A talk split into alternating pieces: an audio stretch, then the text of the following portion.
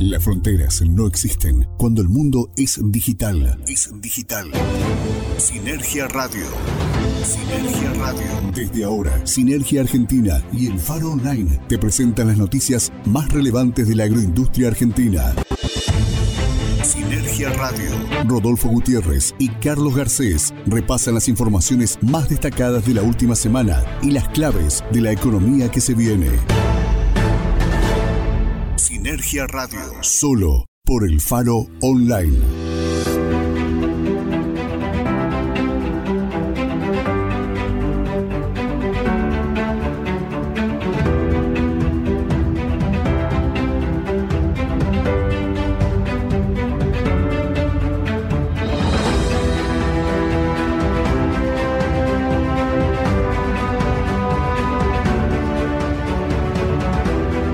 Sean bienvenidos una semana más a una nueva edición de Sinergia Radio, el resumen agroindustrial más federal de la República Argentina. Mi nombre es Carlos Garcés y a partir de este momento le doy la bienvenida a todo el equipo de Sinergia Argentina, pero también a toda la audiencia que en vivo nos escucha los miércoles a las catorce horas de Argentina a través del faronline punto com, pero igualmente y a través de la cadena Sinergia en un montón de radios distribuidas en distintas provincias de la República Argentina. Argentina, que ya vamos a estar mencionando, además con nuevos ingresos esta semana.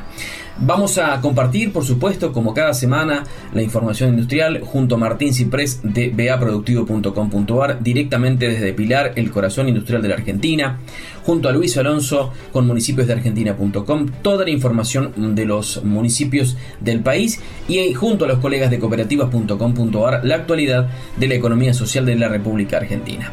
Como cada semana me acompaña también aquí en este resumen agroindustrial el amigo Rodolfo Gutiérrez, a quien ya saludo. Rodo, ¿cómo estás? Bienvenido a una nueva edición de Sinergia Radio. Hola Carlos, ¿qué tal? ¿Cómo estás? ¿Cómo están también en toda la audiencia de nuestro país? En las diferentes... Saludo también a todas nuestras repetidoras que vamos a estar eh, detallando en un minuto nada más. Porque, bueno, eh, me han llegado muchos con buenos comentarios del resto del país sobre esta posibilidad de llegar a más radios, a más gente eh, en este proyecto que es Sinergia Radio. Bueno, aprovecho y les cuento las redes sociales de Sinergia Argentina punto com. Estamos en Twitter como arroba sinergi-ar. También nos pueden encontrar en la fanpage de Facebook como Sinergia Argentina, y también estamos en nuestra cuenta de Instagram, arroba Sinergia Argentina. Y luego de repasar las redes sociales de Sinergia Argentina, si te parece, Rodo, vamos a comentarle a la audiencia quiénes forman parte de la cadena Sinergia y también dar la bienvenida a los nuevos que se suman esta semana. Si tienen una radio tradicional, A M o F M, o una radio digital y están interesados en recibir este programa, recuerden que es semanal y es gratuito.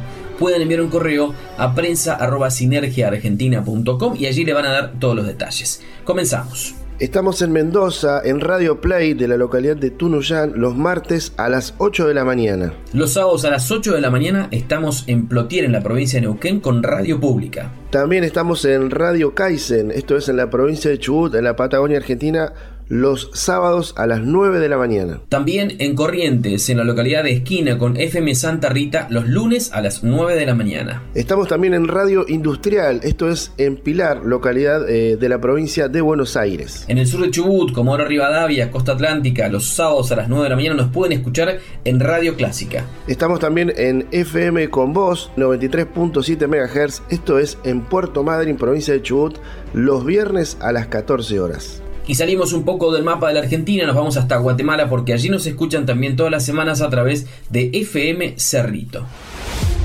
Cadena Sinergia. Cadena Sinergia, Sinergia. La red de noticias agroindustriales más federal de la Argentina. Más federal de la Argentina. Cadena Sinergia. Descarga gratis Sinergia Radio, el programa más completo de la agroindustria nacional, y forma parte de la red de medios de mayor alcance del país. Cadena Sinergia. Solicita más información al correo prensa arroba sinergia argentina punto com. Comenzamos con el desarrollo informativo preparado para hoy por el equipo de sinergia argentina punto com. Vamos a hablar de energía, porque el secretario del área a nivel nacional, Darío Martínez, presentó la semana pasada el proyecto de ley de promoción de inversiones hidrocarburíferas en un plenario de las comisiones de Energía, Minería y Combustibles y Presupuesto y Hacienda de la Cámara Alta del Congreso de la Nación. Los legisladores de la oposición y también algunos oficialistas cuestionaron distintos aspectos de este proyecto, como la política fiscal, la participación de las provincias productoras en el texto de la ley, cuestiones ambientales y las obras demoradas en infraestructura. Martínez tuvo un ida y vuelta en varias ocasiones con senadores tanto del P R O como de la U C R, como también del Movimiento Popular Neuquino. Uno de los que habló fue el senador del Frente de Todos por Chubut, Alfredo Luenzo, quien destacó la necesidad que tiene Argentina de modernizar la normativa vigente en materia de hidrocarburos. La ley tiene principios y objetivos muy nobles, muy buenos. En principio porque da previsibilidad por los próximos veinte años. En segunda instancia porque va a permitir que el declino de algunos, de algunos yacimientos se puedan recuperar a partir de estímulos de carácter fiscal. La libre disponibilidad del cincuenta por ciento de las exportaciones, digamos, que pueden hacer las distintas empresas. El beneficio que esto puede significar a las pymes, porque las pymes que, que puedan hacerse cargo de yacimientos marginales tengan un estímulo suficiente en materia de, tri, de tributos por parte del Estado. Es decir, es una política integral. Y si también, y, y me pongo acá en el, en el interior de la provincia, en la medida que nosotros podamos incentivar una mayor producción de petróleo y de gas, no solamente vamos a poder encaminarnos hacia el auto abastecimiento y a las exportaciones, que esto reditúa eh, mayores ingresos y recursos para la Argentina, sino que también esto implica mayores regalías para las provincias productoras de hidrocarburos. Creo que necesitábamos nosotros refrescar normativas que tengan que ver con la explotación de nuestros recursos primarios en la República Argentina, el recurso petrolero, si bien hay que seguir trabajando paralelamente en la reconversión de, de las fuentes de energía. Pasaba allí Alfredo Luenzo, senador del Frente de Todos, en este caso por la provincia del Chubut. Y uno de los cruces más importantes que tuvo Darío Martínez en la presentación o en la defensa de este proyecto de ley de promoción de inversiones hidrocarburíferas fue con la senadora Gladys González del P R O de la provincia de Buenos Aires, que señaló que en el proyecto hay una ausencia absoluta del tema ambiental. Ese proyecto no contempla los objetivos de descarbonización de la matriz energética de la Argentina. Además, la senadora del P R O cuestionó que el proyecto entra en contradicción con los compromisos que Alberto Fernández asumió en el diálogo sobre acción climática del pasado ocho de septiembre, y se preguntó cómo piensa cumplir con los objetivos de carbono neutralidad dos mil cincuenta el gobierno nacional con este megaplan que va directamente a incentivar los combustibles fósiles en nuestro país. Si te parece, vamos a escuchar lo que decía la legisladora del P R O de Buenos Aires, Gladys González. Sinceramente creo que no hay posibilidad de avanzar en una política de hidrocarburos ni energética si no ponemos en la mesa La, la discusión de la transición energética, del cambio climático y los compromisos que hemos asumido. Y no vemos, o no veo, por lo menos yo, que esto sea una ley de transición en donde se contemplen todas estas variables. De ciento quince artículos, cinco artículos que abordan de manera absolutamente superflua el tema de la sustentabilidad energética. Por lo tanto, voy a las preguntas. Quisiese entender, y usted la otra vez, en oportunidad de la ley de, de biocombustibles, creo que también nos volvimos a encontrar y yo le volví a preguntar cuál era la matriz energética que pretende este gobierno, cuál es la transición energética que usted está planificando. Le pido que no haga referencia al pasado, sino lo que usted está haciendo de acá adelante. Quiero saber si está trabajando también en generar otras herramientas o financiamiento respecto del FODER y del FODIS, ¿no?, de las energías renovables. ¿Cómo vamos a compensar un paquete de medidas absolutamente concentrado en combustibles fósiles cuando el mundo está yendo para otro lado, pero cuando nosotros estamos diciendo que queremos ir para otro lado? Estoy tratando de ser incluso hasta extremadamente moderada en mi posicionamiento sobre la sostenibilidad y sobre la necesidad que tiene nuestro país de ir hacia otro modelo. ¿Cómo usted piensa cumplir con los objetivos de la carbono neutralidad al veinte cincuenta con este megaplan que va a incentivar los combustibles fósiles en Argentina? Usted en el artículo cuarenta y uno crea el Consejo de Inversiones Hidrocarburíferas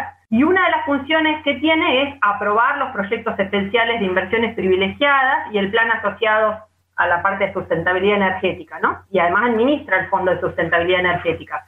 Ahora, este consejo, además de no estar integrado, como decía la, la senadora Verasay, por las provincias, sino que es meramente ejecutivo, está integrado por la Secretaría de Política Económica, por un miembro del Ministerio de Desarrollo Productivo, por uno del Ministerio del Interior, por la Secretaría de Energía, por supuesto, que usted conduce, pero no hay nadie del Ministerio de Ambiente y Desarrollo Sustentable. Y ese consejo tiene que tomar decisiones sobre si aprueba o no proyectos de inversiones hidrocarburíferas y sobre la administración del Fondo de Sustentabilidad Energética. En el artículo noventa del proyecto, que sustituye el artículo noventa y siete de la Ley de Hidrocarburos, de la diecisiete mil trescientos diecinueve, la modificación dice: la Secretaría de Energía o el organismo que la reemplace en el futuro es la autoridad de aplicación en materia técnica, de seguridad y ambiental. O sea que ustedes son la autoridad de aplicación en materia ambiental en la aplicación de esta norma, no el Ministerio de Ambiente. Me pregunto si Juan Cabandía no quiere estar en esta discusión o si usted sacó a Juan Cabandía de la discusión. Incluso en el artículo cuarenta y seis, inciso B, que dice: establece que los beneficiarios deberán presentar un proyecto de inversión, el cual deberá recibir la declaración de aprobación técnica económica por parte de la autoridad de aplicación con aprobación del Consejo. Ahí le sugiero también que esa declaración contemple los impactos ambientales. Tiene que ser explícita una norma de estas características, con la implicancia que tiene sobre el ambiente, que haya también evaluación de impacto ambiental, evaluación de impacto ambiental estratégica. Tenemos algunas deudas pendientes que seguramente vamos a seguir discutiendo en el Congreso respecto de la actividad hidrocarburífera, pero en este caso creo que tenemos la oportunidad de incluir que la evaluación sea técnica, económica y ambiental, y que la autoridad de aplicación en materia ambiental tenga que intervenir en el Ministerio de Ambiente. Usted sabe que la Autoridad Interjurisdiccional de Cuencas declaró el estado de emergencia hídrica en las cuencas de los ríos Neuquén, Limay y Negro. Querría saber si hay algún análisis ya hecho sobre el impacto que va a tener la mayor producción, todo lo que, pre- lo que se pretende con esta norma sobre esas cuencas. Y respecto al plan eh, Gastar, ¿cuáles son los mecanismos que tienen previstos de control y validación de, de los objetivos requeridos por ese régimen de, de promoción? Eh, usted dijo recién que habían logrado avanzar y destrabar. No, no tengo información eh, acerca de, de cuál ha sido la ejecución de esos compromisos hasta el día de hoy de, de desarrollo local. Querría saber cuáles son esos mecanismos de control. Allí escuchábamos a la senadora del P R O por Buenos Aires, Gladys González, obviamente planteando algunos de los interrogantes que fueron parte de la enorme cantidad de preguntas que recibió el secretario de Energía de la Nación, Darío Martínez, cuando presentó el proyecto de ley de promoción de inversiones hidrocarburíferas en el Senado de la Nación la semana pasada. Pero no queda ahí la cosa, porque también habló nuevamente, y a propósito de este tema, el gobernador de la provincia de Neuquén y presidente de la OFEPI, la Organización Federal de los Estados Productores de Hidrocarburos, Omar Gutiérrez. ¿Qué dijo el mandatario neuquino? Voy a asumir la responsabilidad personal de ir a Buenos Aires, al Congreso, a debatir la ley de promoción de recursos hidrocarburíferos. Algunas de las frases que dejó, que fueron muy picantes, el último viernes, cuando en la inauguración de algunas actividades allí en su provincia, dedicó un par de párrafos justamente a esta temática. Hay que poner la cara y dar este debate, por lo cual todo el trabajo que se está llevando adelante en la Organización Federal de Estados Productores de Hidrocarburos y todo el trabajo que están llevando adelante los gobiernos de las provincias hidrocarburíferas va a ser volcado en un único documento, que es el que voy a exponer cuando sea mi turno. Tenemos que consensuar la redacción, porque es de igual importancia lo que dice cada artículo, cómo lo dice y lo que no dice.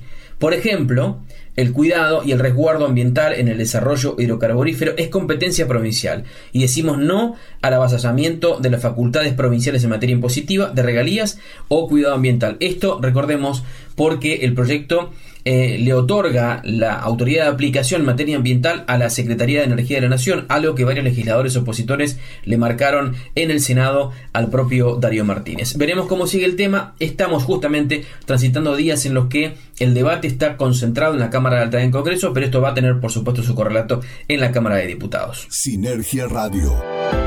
La actualidad de la agroindustria argentina. Solo por el Faro Online. Comenzamos con la, el desarrollo de toda la información para esta edición de Sinergia Radio. Vamos a comenzar, en este caso, con la nota que viene de agro, en el sector agro, en sinergia argentina punto com. El título dice: la relación insumo-producto es desfavorable a pesar de los mejores precios en algunos de los granos que, bueno, que eh, cosecha y siembra nuestro país. A pesar de que los precios, por ejemplo, de la soja, el maíz y el trigo en septiembre de dos mil veintiuno crecieron respecto al mismo periodo del año dos mil veinte, Los mayores costos de los principales insumos provocaron una disminución en el poder de compra. De esta manera, la relación insumo-producto empeoró en este último año para los principales granos que produce Argentina, siendo el trigo el más afectado, según datos aportados por la Bolsa de Comercio de la provincia de Buenos Aires, en un informe que bueno, salió a la luz hace pocos días. En el mismo destaca que, considerando el periodo de septiembre de dos mil veinte a dos mil veintiuno, los precios de los granos en el mercado aumentaron. De esta manera, el valor de la soja subió sesenta y ocho dólares por tonelada, el, el de maíz treinta y cuatro dólares por tonelada y el trigo ganó treinta y dos dólares por tonelada, lo que implicó crecimientos interanuales entre el veinticinco y el veintiuno y también el dieciséis por ciento respectivamente, ¿no?, en los crecimientos de los diferentes granos. Estos aumentos se terminan diluyendo considerablemente respecto a los insumos agrícolas en el mismo periodo de tiempo, ya que se observan fuertes incrementos en los precios en dólares, siendo el superfosfato triple el que más creció con un ochenta y ocho por ciento interanual, seguido por el fosfato monoamónico con un ochenta y siete por ciento en crecimiento del precio y el fosfato diamónico con un ochenta y cuatro por ciento, además del glifosato, un poco menor el aumento, pero setenta y seis por ciento. Y finalmente la urea con un crecimiento del cincuenta por ciento, ¿no? Hay que, hay que destacar también esto, que forma parte de los costos, ¿no?, para aquellos que producen granos en nuestro país. Con respecto a la relación insumo-producto de los cultivos, se puede observar que el caso del trigo en esa relación empeoró en un promedio del veinticuatro por ciento debido a que su precio no incrementó en la misma medida que los demás eh, cultivos y los insumos se encarecieron en dólares. Ese es el principal eh, detalle que se destaca, ¿no?, en los informes y los analistas eh, y aquellos que, bueno, que están proyectando la... La inversión y, por qué no, la, la futura cosecha, analizan estos datos, ¿no? El ejemplo más claro de esto es el fosfato diamónico, ya que en septiembre de dos mil veintiuno se requirió cincuenta y ocho por ciento más de trigo para comprar la misma cantidad que un año atrás. Ese es un ejemplo de cómo la relación insumo-producto está peor a pesar de tener mejores precios en dólares de, bueno, decíamos, ¿no?, de la soja, el trigo eh, y demás eh, Eh, granos que se producen en Argentina, que es algo que, bueno, lamentablemente hay que, hay que decir que, bueno, el tema inflacionario, el precio del dólar todavía está, eh, incluso está un poco frenado, pero bueno, es importante eh, destacar esto, que cómo termina afectando, ¿no? Se desnaturaliza un poco el trabajo en el campo argentino. Salimos del agro y nos metemos en la economía social aquí en Sinergia Radio para compartir el informe de los colegas de cooperativas punto com punto a r. Ya lo saben, toda la actualidad de la economía social de la Argentina en un solo lugar, cooperativas punto com punto a r. Estas son las noticias del portal de las cooperativas. Chubú. Entendemos profundamente lo que logran las cooperativas en los pueblos. En el marco por la celebración por el sexagésimo aniversario en el Hoyo, Chubú, se realizó un encuentro que encabezó el intendente Paul Guzmán y convocó a representantes de las nueve cooperativas de la localidad y autoridades municipales y nacionales. Formosa. Amplían su horizonte por una alimentación sana, segura y soberana. Una empresa solidaria formoseña apunta al trabajo en la alimentación saludable desde una perspectiva amplia, integral e inserta en una economía circular y regional. Misiones. Producen alrededor de cinco mil prendas por semana. Una agrupación de operarias misioneras abastece a empresas, colegios y equipos con su producción textil. San Luis. Expresan apoyo estatal a la agricultura familiar. Organismos públicos buscan fortalecer estrategias para avanzar en el desarrollo del sector de la agricultura familiar en la provincia puntana. Buenos Aires. Firman convenios para incrementar la producción de alimentos. La iniciativa propone incorporar la compra pública a los circuitos de la economía popular y solidaria para fortalecer las estructuras productivas y generar trabajo local. Córdoba. Las protagonistas del reciclado en Córdoba. Mientras Recical se sumaba al Día Mundial de la Limpieza, recicladoras y recicladores de Altagracia y Córdoba muestran la fuerza del sector. Estas fueron las noticias del portal de las cooperativas. Más información en doble u doble u doble u punto cooperativas punto com punto a r. Cadena Sinergia. Cadena Sinergia, Sinergia. La red de noticias agroindustriales en más federal de la Argentina. Muy bien, como escuchaban recién, eh, es importante aprovechar y sumarse, ¿por qué no?, si tenés alguna radio, a Cadena Sinergia, algo que nos pone muy contentos, porque sabemos que día tras día van sumándose más medios nacionales y algunos eh, internacionales en eh, publicar y, y bueno y dar a conocer este trabajo que hacemos en Sinergia Argentina punto com a través de Sinergia Radio, que bueno, llegamos cada vez más a varios lugares diferentes de todo nuestro querido país enorme, así que tenemos esperanza de llegar a muchos rincones más del país. Ahora vamos a hablar de energía en esta parte de la información, porque la Cámara Argentina de Biocombustibles, conocida como Carbio, cuestionó una decisión de Estados Unidos contra el biodiesel de nuestro país. Cuestionó la decisión de la Corte Internacional de Comercio de los Estados Unidos por desestimar la apelación presentada por la decisión del Departamento de Comercio de ese país de mantener derechos compensatorios por ciento cuarenta y seis por ciento al biodiesel argentino. La decisión se confirmó a pesar de la revisión de cambio de circunstancias solicitada oportunamente por el gobierno argentino, ya que, sostiene la entidad que agrupa a los exportadores argentinos de biodiesel, no existieron ni existen condiciones de dumping eh, ni de subsidios en las exportadoras de biodiesel de soja. En tanto eh, que el proceso administrativo mencionado se inició hace unos años, existe adicionalmente un caso abierto en el Circuito Federal de Apelaciones de los Estados Unidos, donde las empresas exportadoras de biodiesel cuestionan la investigación de dumping. De tal manera, ambos derechos compensatorios y también el antidumping eh, seguirán eh, siendo evaluados en los procesos judiciales y administrativos correspondientes en Estados Unidos. Según dijeron eh, a través de Luis Subizarreta, presidente de Carbio, reafirmamos nuestro compromiso por alcanzar eh, entendimientos beneficiosos para todas las partes y cuestionamos la decisión judicial, la cual no está basada en criterios objetivos sobre las prácticas comerciales de Argentina. La entidad destacó el apoyo y la labor de Cancillería, Embajada Argentina en Estados Unidos, que realizan constantemente trabajos para alcanzar esta meta. Cabe recordar que un caso semejante con la Unión Europea hace pocos años eh, también se dio el reconocimiento legal, o sea formal, tanto de la O M C como de las propias autoridades de la Unión Europea sobre que no existen subsidios a las exportaciones de biodiesel desde la Argentina. Nos vamos hasta la provincia de Buenos Aires, en este caso en Pilar, el corazón industrial de la República Argentina, para compartir la información más destacada de las últimas horas junto a Martín Ciprés de B A Productivo punto com punto A R, especial para Sinergia Radio. Amigos de Sinergia Argentina, este es un reporte de Buenos Aires Productivo. En la semana hubo tres temas importantes como para rescatar. El primero fue la presentación de F B, que está construyendo su primera planta industrial con certificación E G E D en Argentina.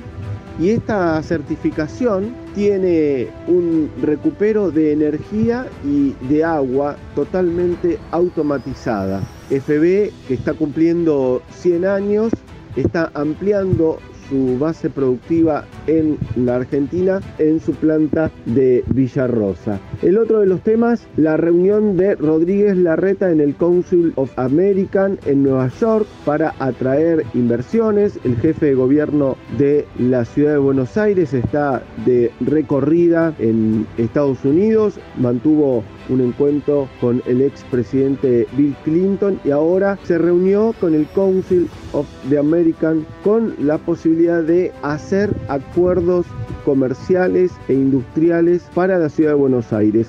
Un punto importante, el polo tecnológico de Barracas, que podría traer esas inversiones. Y el último tema, la provincia de Buenos Aires, en la figura del ministro de la Producción, Augusto Costa, lanzó BACOPE, la línea de créditos para las cooperativas bonaerenses.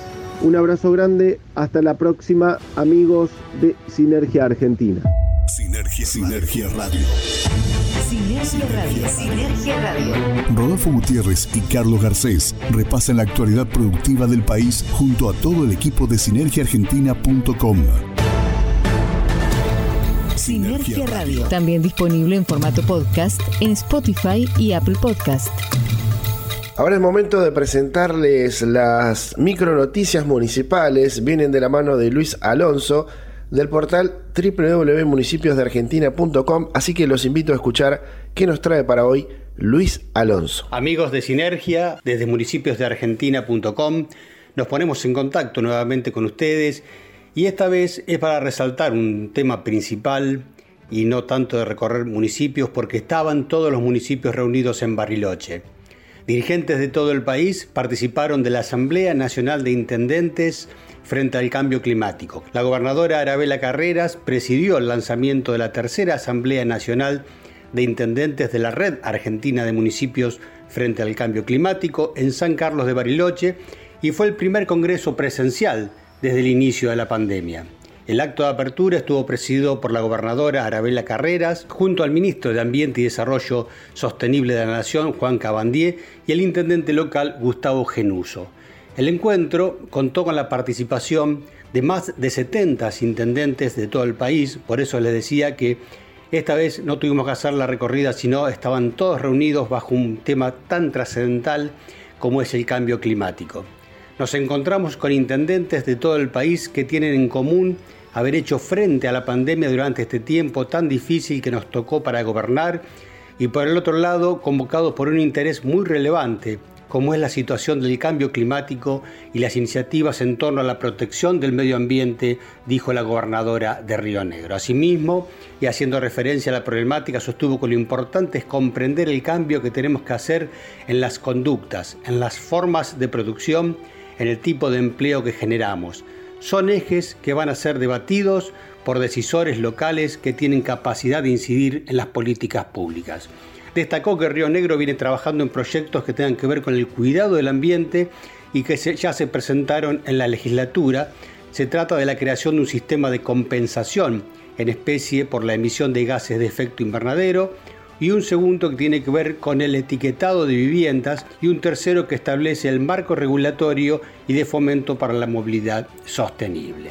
El intendente local de Bariloche dijo que gracias a la red pudimos constituir un plan de acción local que nos permitió conformar un gabinete de la sustentabilidad para trabajar transversalmente. Se hizo un plan de eficiencia energética y trabajamos sobre los puntos verdes en el tratamiento de residuos. Godoy Cruz, la provincia de Mendoza, que es una de las ciudades que mejor trabaja en función del medio ambiente y del cambio climático, su intendente García Salazar dijo que el cambio climático es el principal desafío que enfrenta la humanidad, y esto lo manifestaron en la cumbre que se realizó en Bariloche. Fue quien expuso también como presidente del Fideicomiso de la Red Argentina de Municipios frente al Cambio Climático. Habló sobre la estructura, funciones, objetivos y resultados del fondo fiduciario.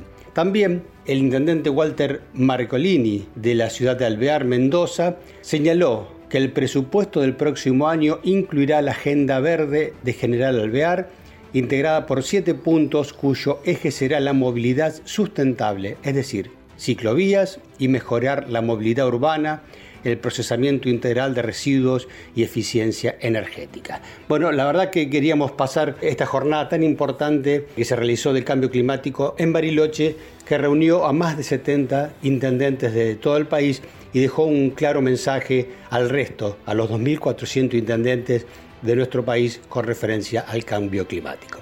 Más información, municipios de Argentina punto com, y nos reencontramos la próxima semana. Y de las noticias municipales, eh, junto a Luis Alonso, nos venimos ahora al ámbito industrial, nos vamos hasta Tierra del Fuego, porque esa provincia es la que ha registrado la mayor recuperación de empleo en el país. El último informe del Instituto Nacional de Estadística y Censo, el INDEC, establece que Tierra del Fuego es la provincia con mayor recuperación de empleo de toda la Argentina, luego de la caída del trabajo formal que se marcó en el dos mil diecinueve y la crisis económica como consecuencia de la pandemia mundial en el dos mil veinte.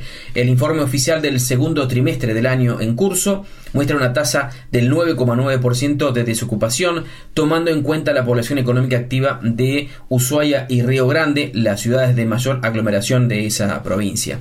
En ese sentido, si se lo compara con el primer trimestre del año dos mil veintiuno, que arrojaba un doce coma seis por ciento, Tierra del Fuego tuvo una disminución en el índice de desempleo del dos coma siete por ciento, lo que se traduce en alrededor de unos dos mil puestos de trabajo recuperados en esa provincia. Según el Centro de Estudios para la Producción del Ministerio de Desarrollo Productivo Nacional, Tierra del Fuego se encuentra primera en el ranking en relación a la generación de empleo en el rubro industrial por octavo mes consecutivo. Respecto a esto, en base a datos del Ministerio de Trabajo de la Nación, el trabajo asalariado en blanco subió un ocho coma doce por ciento, teniendo en cuenta los primeros seis meses de este año y en contraste con el dos mil veinte. Tierra del Fuego es además el distrito en la que más se dinamizó en la primera mitad del año el mercado del trabajo. Las tasas de ocupación y desempleo del segundo trimestre, difundidas en este informe, muestran una fuerte caída del desempleo en Tierra del Fuego. En el aglomerado, como decíamos, Ushuaia Río Grande, bajó un cincuenta y cuatro coma nueve por ciento, desde el veintidós por ciento récord del año pasado al nueve coma nueve por ciento, aunque obviamente sigue ligeramente por encima de ese nueve coma cuatro por ciento del año dos mil diecinueve. Desde el gobierno de Tierra del Fuego consideraron que las flexibilizaciones sanitarias actuales provocaron este repunte de la actividad económica en el sector minorista, que también colaboró en que estos índices de desocupación disminuyan gradualmente, y la afectación del turismo también favoreció estos resultados. Estas cifras demuestran un crecimiento económico sostenido durante este primer semestre del año, y considerando las nuevas medidas sanitarias adoptadas y prontas a implementarse a nivel nacional, es posible advertir la consolidación a futuro de estos indicadores positivos para la población fueguina, argumentaron desde el gobierno de esa provincia. Cadena Sinergia. Cadena Sinergia, Sinergia. La red de noticias agroindustriales más federal de la Argentina. Más federal de la Argentina. Cadena Sinergia. Descarga gratis Sinergia Radio, el programa más completo de la agroindustria nacional, y forma parte de la red de medios de mayor alcance del país. Cadena Sinergia. Solicita más información al correo prensa arroba sinergia argentina punto com. El Faro Online. Ese sonido que se describe sin palabras. Esa sensación que solo se descubre con los ojos cerrados. El Faro Online.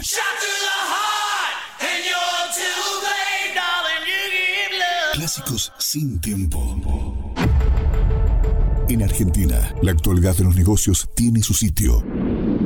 Sinergia Argentina punto com. Portal digital con información sobre la industria, el agro y el turismo del país. Sinergia Argentina punto com. Noticias, análisis y transmisiones en vivo para comprender el pulso económico de la Argentina.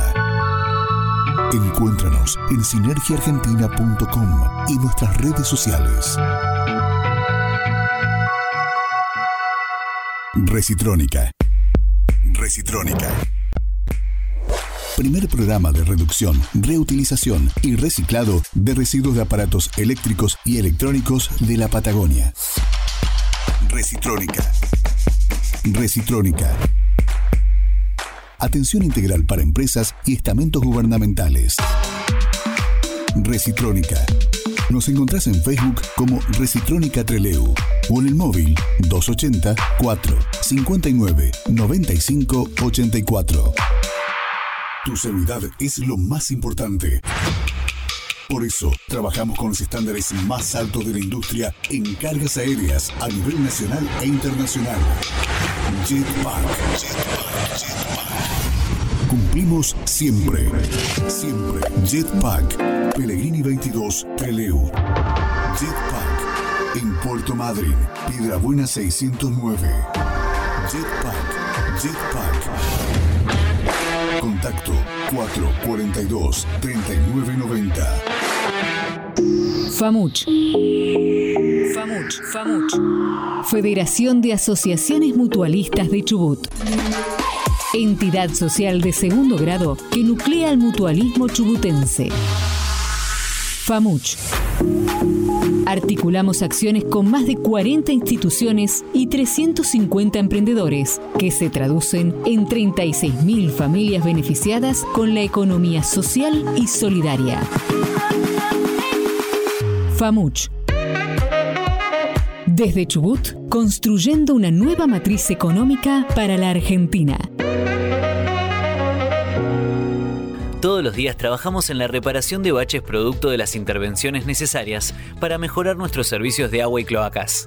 Por eso actualizamos constantemente nuestro relevamiento, dando prioridad a las calles de mayor circulación vehicular, sin dejar de avanzar en los distintos barrios de la ciudad. Cooperativa Eléctrica de Trelew. más y mejores servicios siempre.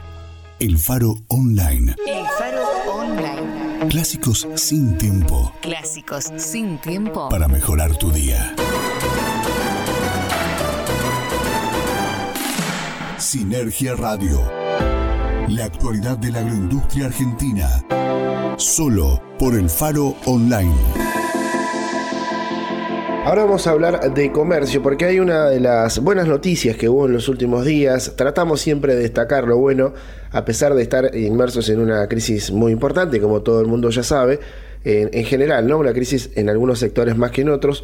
Pero bueno, eh, la noticia dice que aumentaron más del sesenta y tres por ciento las exportaciones argentinas en agosto. Esto es un número general, obviamente que no incluye a cada uno de los eh, segmentos que se exportan. Bueno, las exportaciones argentinas registran por séptimo mes consecutivo un crecimiento sostenido, y en el mes de agosto de este año, con un aumento del sesenta y tres punto tres por ciento de las ventas al exterior respecto del mismo mes de dos mil veinte, ingresaron al país más de ocho mil cuarenta y tres millones de dólares. Aquí hay que hacer una pausa porque, a ver, dos mil veinte fue el peor año, ¿no?, de todo esto, o el peor eh, segmento de la pandemia, así que es notable eh, el crecimiento por esa razón, ¿no? Esto lo explican los especialistas.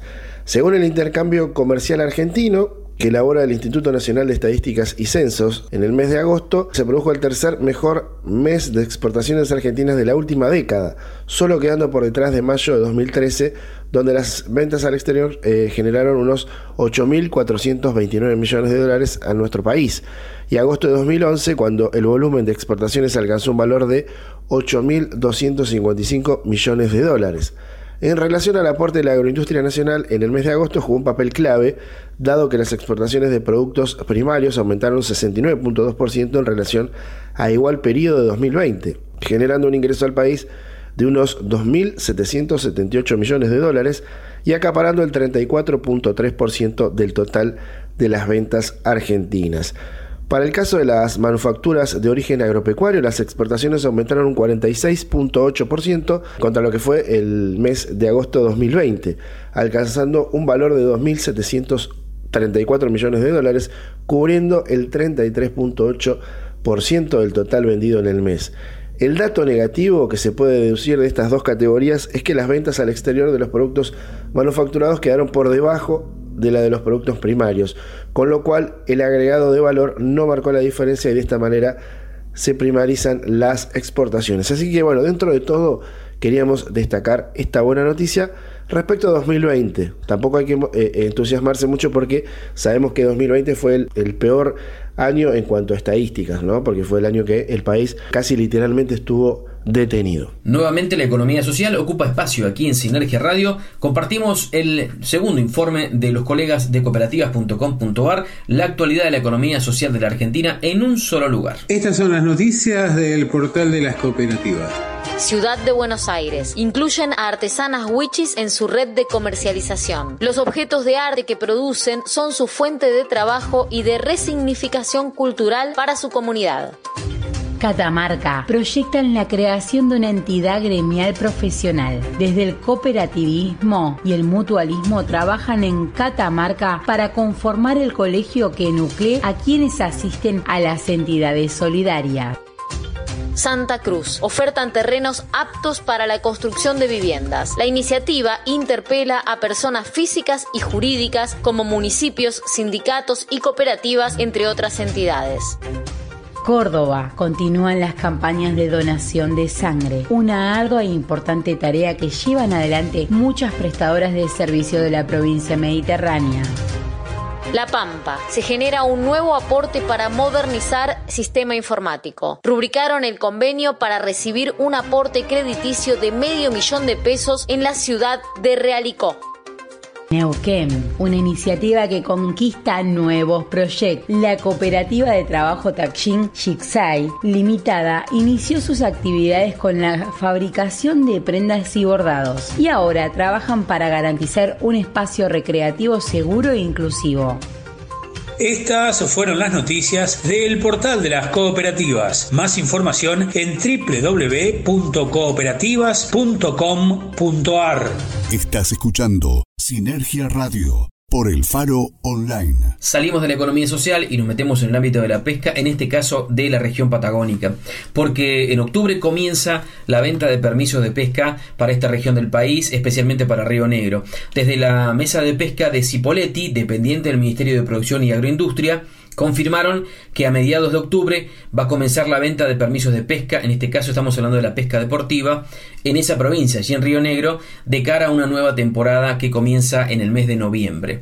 Las expectativas para esta nueva temporada son buenas y se piensa que va a ser mucho mejor, ya que se han visto buenas capturas a final de la temporada anterior. Además, ya sería una temporada sin tantas restricciones para poder salir. Esto lo marcó el integrante de la mesa de pesca de Cipolletti, Luis Maldonado, a quien escuchamos. Ya han llegado las estampillas y los taloncitos y a partir del quince de octubre arranca la nueva temporada, la venta de permisos para la temporada que arranca el primero de noviembre. ¿Con qué expectativas eh, comienzan esta temporada, teniendo en cuenta bueno todo esto que estamos viviendo de la pandemia, de las restricciones? Y mira, las expectativas son buenas, como ha pasado el año pasado, eh, con el tema de la pandemia y la falta de, de, de tiempo para ir a pescar. Eh, este año los pescadores están mucho más esperanzados que va a ser mucho mejor la pesca. De por sí, yo calculo que va a ser mucho mejor porque se ha visto buenas capturas, buena cantidad de pescadores al final de la temporada del año pasado. Así que esperemos que la gente se acerque al río, que pueda disfrutar por fin sin ningún tipo de, de requerimientos, viste, por ejemplo, cuando tuvieron que hacer cuarentena en algún lugar, permiso de traslado. Creo que este año va a salir un poco más normal, lo que nosotros estamos esperando. ¿Cuáles son los, los precios para estos permisos?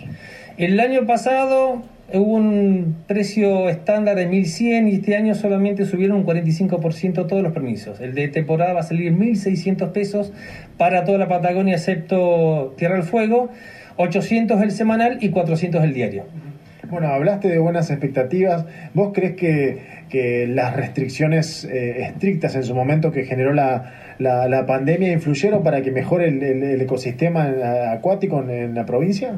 Sí, no solo acuático en la provincia, sino creo que fue a nivel acuático, biológico en general en casi todo el mundo. Se han recuperado muchas especies. Este, acá hemos visto muchos cardúmenes de pejerrey, de percas, de arcoíris y marrones en el río en los últimos relevamientos. Significa que hubo una recuperación importante, no hubo que hacer muchos desoves artificiales. Eso es importante, pero sobre todo porque no se acercó la masiva cantidad de pescadores como en otros años. Así que este año yo calculo que va a haber mucha actividad. Esperemos que haya mucha actividad, no solo en la provincia, sino a nivel, en Argentina sobre todo, ¿no es cierto?, patagónico, en la pesca deportiva. Escuchábamos a Luis Maldonado, integrante de la mesa de pesca de Cipolletti, justamente hablando del inicio de la venta de permisos de pesca para Río Negro de cara a la nueva temporada que comienza en el mes de noviembre. Sinergia, Sinergia Radio. Sinergia Radio. Sinergia Radio. Rodolfo Gutiérrez y Carlos Garcés repasan la actualidad productiva del país junto a todo el equipo de Sinergia Argentina punto com. Sinergia Radio. También disponible en formato podcast en Spotify y Apple Podcast.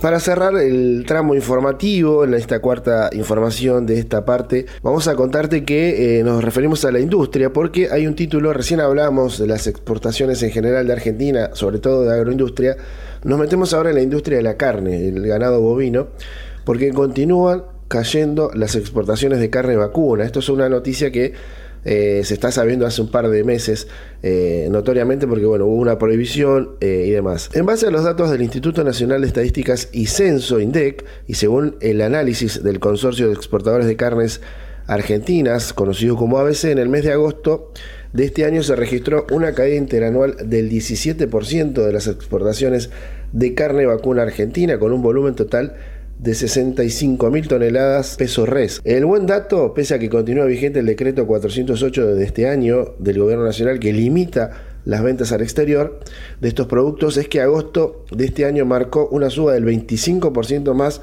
en relación a su mes precedente, hablamos de julio. Según Mario Ravetino, presidente de A B C, en los primeros ocho meses del año en curso se han embarcado quinientas treinta y seis mil toneladas peso res, que reportaron mil seiscientos noventa y cinco millones de dólares, con bajas del cinco por ciento y el cuatro por ciento en volumen y valor, respectivamente, comparados con enero-agosto del año pasado. Así que ahí Ravetino daba algún tipo de detalles, ¿no? El incremento se concentró en las carnes congeladas, tanto con hueso como de, de, deshuesadas. En el caso de las carnes con hueso, la demanda de China explica totalmente su expansión, mientras que en el rubro de, de las sin hueso, eh, si bien eh, este destino concentró el, grupo, el grueso de los embarques, también pesó que casi se duplicaron las ventas a Israel y la buena evolución de Estados Unidos, advirtieron desde A B C. El valor total facturado en agosto fue de doscientos cuarenta millones de dólares, veintiuno por ciento menos que en el periodo anterior y cuatro por ciento por debajo de los eh, valores del año anterior, al mismo, a la misma época, ¿no? Hablamos del mes de agosto. Y reiteramos, China ha continuado liderando las exportaciones de carnes bovinas, aunque se dio considerablemente en su participación. Promediaba un ochenta por ciento antes de las restricciones aplicadas y en el mes de julio se redujo a un sesenta y siete por ciento para alcanzar en agosto el setenta por ciento de lo que se exporta en carne vacuna. La gran mayoría, como te decíamos, llegó a estar en un ochenta por ciento, se lleva eh, la producción argentina, eh, sale con destino a China. Muy bien, Rodo, salimos del ámbito industrial y nos metemos ahora en la sección que frecuentemente aparece aquí en Sinergia Radio, que es Sinergia Federal. Este espacio en el que aprovechamos a viajar por el país entrevistando a los protagonistas de distintas actividades, del ámbito privado y del ámbito público. Y en este caso vamos a hablar de la economía social, puntualmente de la provincia del Chubut y los desafíos de la modernización de la matriz energética frente a las demandas originadas por el cambio climático. Estuvimos hablando con Fabricio Petrakovsky, que preside la Federación Chubutense de Cooperativas, justamente sobre varios temas que tienen que ver con cómo se aborda, si es que se lo hace, al tema del cambio climático, a la transición energética, a la transformación y modernización de la matriz energética de Chubut, justamente en esa provincia. Vamos a escuchar, si te parece, qué es lo que nos planteaba al respecto. En principio nosotros entendemos que, que, que la provincia del Chubut está atrasada al menos diez, quince años en materia de política energética. El mundo nos está indicando un rumbo diferente y nos está indicando que tenemos que trabajar en la transición energética de manera urgente.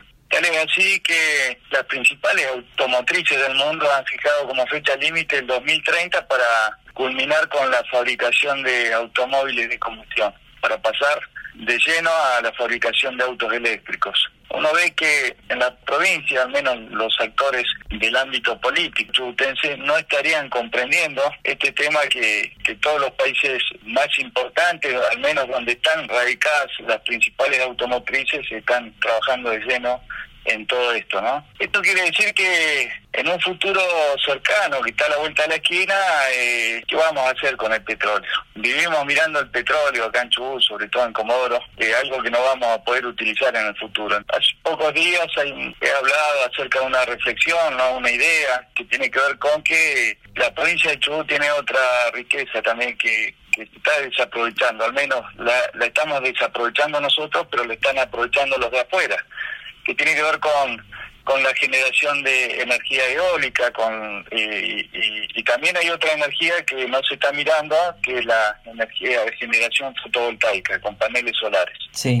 Entonces, estamos muy atrasados realmente, hay que ponerse a trabajar urgente en ese sentido. Y en, en esa reflexión yo mencionaba que el gobierno de la provincia del Chubut debería eh, gestionar fondos para poder instalar parques eólicos de propiedad del Estado provincial, uh-huh, y propiciar esa misma oportunidad para las cooperativas distribuidoras que se puedan convertir en generadoras también. Y en su conjunto se pueda generar al menos cuatro o cinco veces la energía que consumimos aquí en Chubut, con lo cual el excedente se podría vender al mercado eléctrico mayorista, podría utilizar para tarifa social, porque hoy la verdad es algo muy preocupante en Chubut, no hay tarifa social, uh-huh, y hay un sector que es el más vulnerable, que si no puede pagar los servicios, se jode.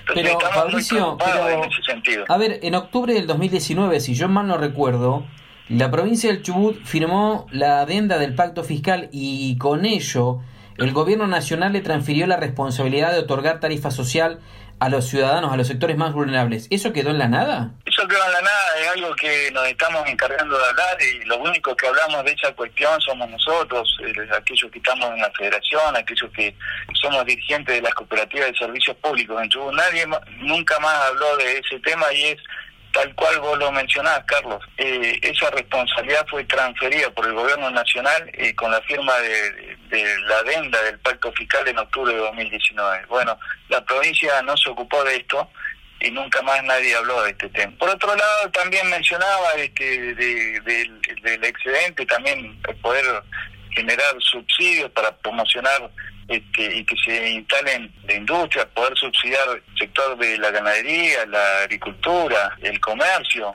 uh-huh. la industria en general, para poder generar empleo también.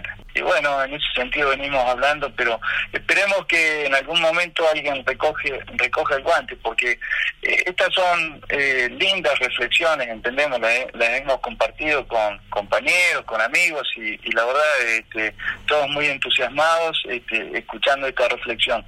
Pero esto debería derivar en una en un proyecto, un proyecto de ley, claramente, y este es un guante que tiene que recoger el arco político. Hace muy pocos días la Federación Chubutense de Cooperativas se reunió en Cuyamen, y de ahí surgió una información con una frase muy dura, eh, en, en palabras de justamente eh, de Fabricio Petrakovsky, como presidente de esa institución, que plantea: hay un plan sistemático para borrar a las cooperativas del interior provincial.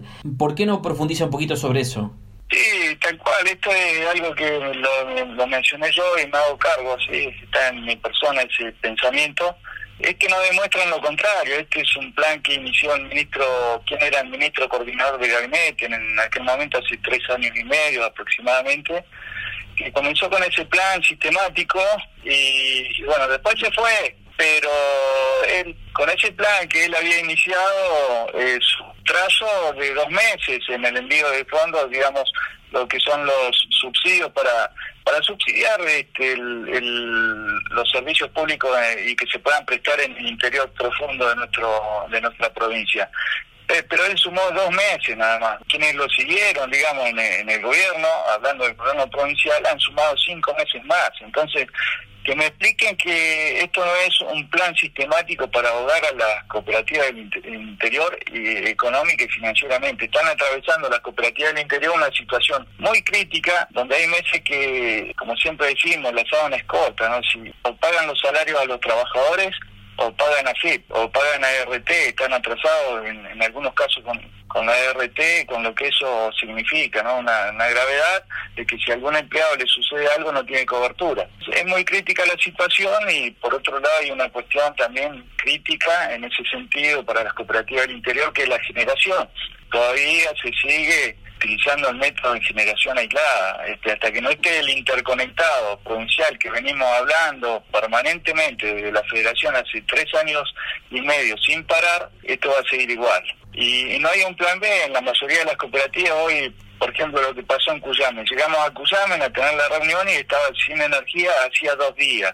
Si a cualquier cooperativa eh, donde hay un solo motor le sucede algo similar a lo de Cuyamen, que fue una avería en el, la bomba de combustible, eh, se para el motor y se queda sin energía el pueblo. Dos, tres y hasta cuatro días en algunos casos, porque no hay un plan B, no hay un, un motor de, de backup, de respaldo, uh-huh. como, como ocurría años anteriores. Mal que mal habían dos motores en cada una de las cooperativas, así viejitos, con poco mantenimiento y demás, pero habían dos motores. Y es lamentable, es lamentable. A veces por ahí el, el gobierno provincial se enoja cuando uno hace estas manifestaciones, pero que me expliquen lo contrario.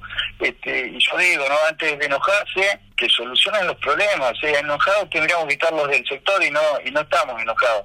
Estamos preocupados por la situación y estamos en estado de alerta, por supuesto, pero eh, antes de enojarse deberían solucionar los problemas. A ver, Trelew, Comodoro, Esquel, Rawson, Madrid, donde están las grandes cooperativas, son todas ciudades que se han desarrollado y han crecido notablemente, porque se las ha dotado de la energía, de la potencia energética necesaria para que pudieran crecer y desarrollarse. Eso eso no está pasando en, en el interior, y eso es lo que proponemos nosotros, que haya un tratamiento equitativo y, y que, que se demuestre con hechos. no solo con palabras. Escuchábamos entonces a Fabricio Petrakovsky, presidente de la Federación de Chubutense de Cooperativas, en el marco de Sinergia Federal, este espacio que dedicamos a recorrer la Argentina y los protagonistas, por supuesto, para acercarle a toda la audiencia de Sinergia Radio eh, de primera mano lo que sucede en cada uno de los sectores productivos de nuestro país. Muy bien, Carlos, me toca despedirme de vos y también de nuestra querida audiencia,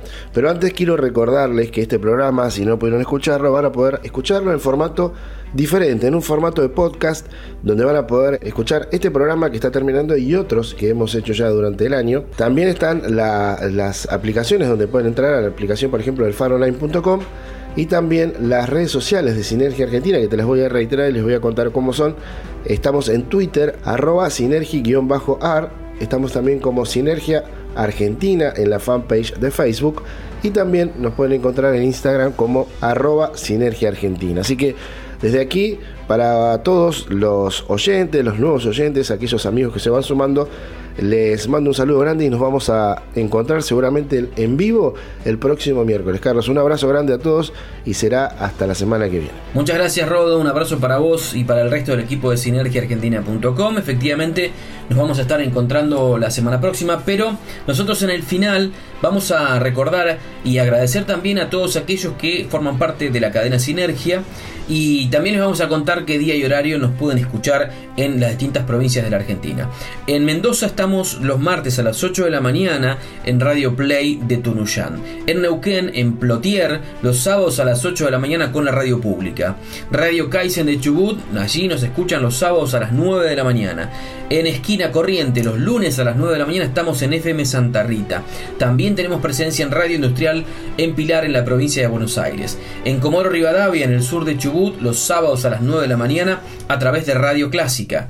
En F M Con Voz, Puerto Madryn, Chubut, los jueves a las catorce horas. Y también estamos todas las semanas con información directamente desde Argentina para Guatemala, toda la audiencia de allí a través de F M Cerrito. Ahora sí nos despedimos, que tengan una buena semana. Gracias a todos por acompañarnos y por supuesto también por eh, compartir, replicar en las redes sociales, en las distintas plataformas, el trabajo que lleva adelante Sinergia Argentina y todos sus colaboradores. Será hasta la semana próxima. Sinergia Radio. Radio. Hasta aquí, un nuevo resumen informativo de la agroindustria argentina. Nos volvemos a encontrar el próximo miércoles a las catorce horas. Solo por El Faro Online. Sinergia Radio, por El Faro Online. Mientras tanto, puedes leer la actualidad del país en sinergia argentina punto com. sinergia argentina punto com. El Faro Online. Ese sonido que se describe sin palabras. Esa sensación que solo se descubre con los ojos cerrados. Los ojos cerrados, los ojos cerrados. El Faro Online.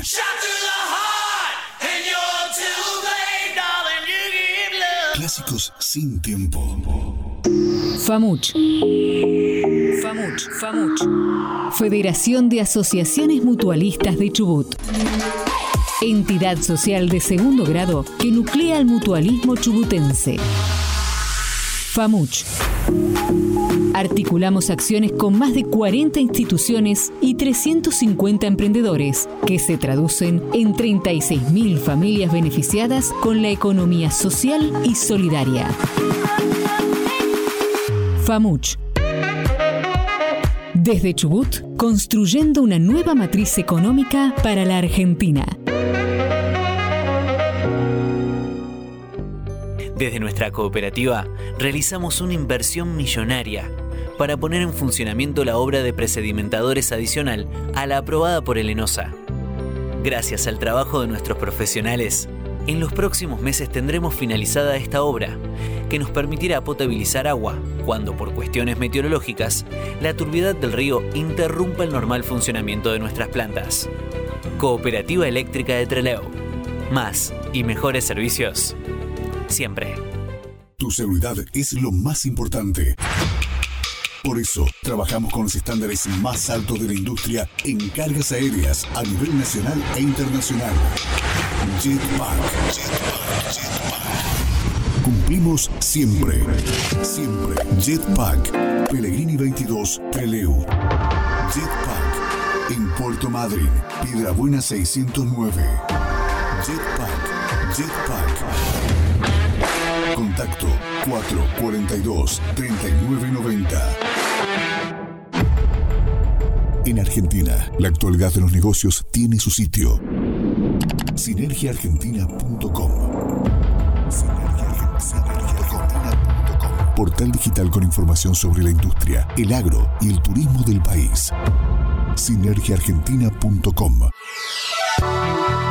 Noticias, análisis y transmisiones en vivo para comprender el pulso económico de la Argentina. Encuéntranos en Sinergia Argentina punto com y nuestras redes sociales. Recitrónica. Recitrónica. Primer programa de reducción, reutilización y reciclado de residuos de aparatos eléctricos y electrónicos de la Patagonia. Recitrónica. Recitrónica. Atención integral para empresas y estamentos gubernamentales. Recitrónica. Nos encontrás en Facebook como Recitrónica Treleu o en el móvil dos ochenta, cuatro cincuenta y nueve, noventa y cinco ochenta y cuatro. El Faro Online. El Faro Online. Clásicos sin tiempo. Clásicos sin tiempo. Para mejorar tu día.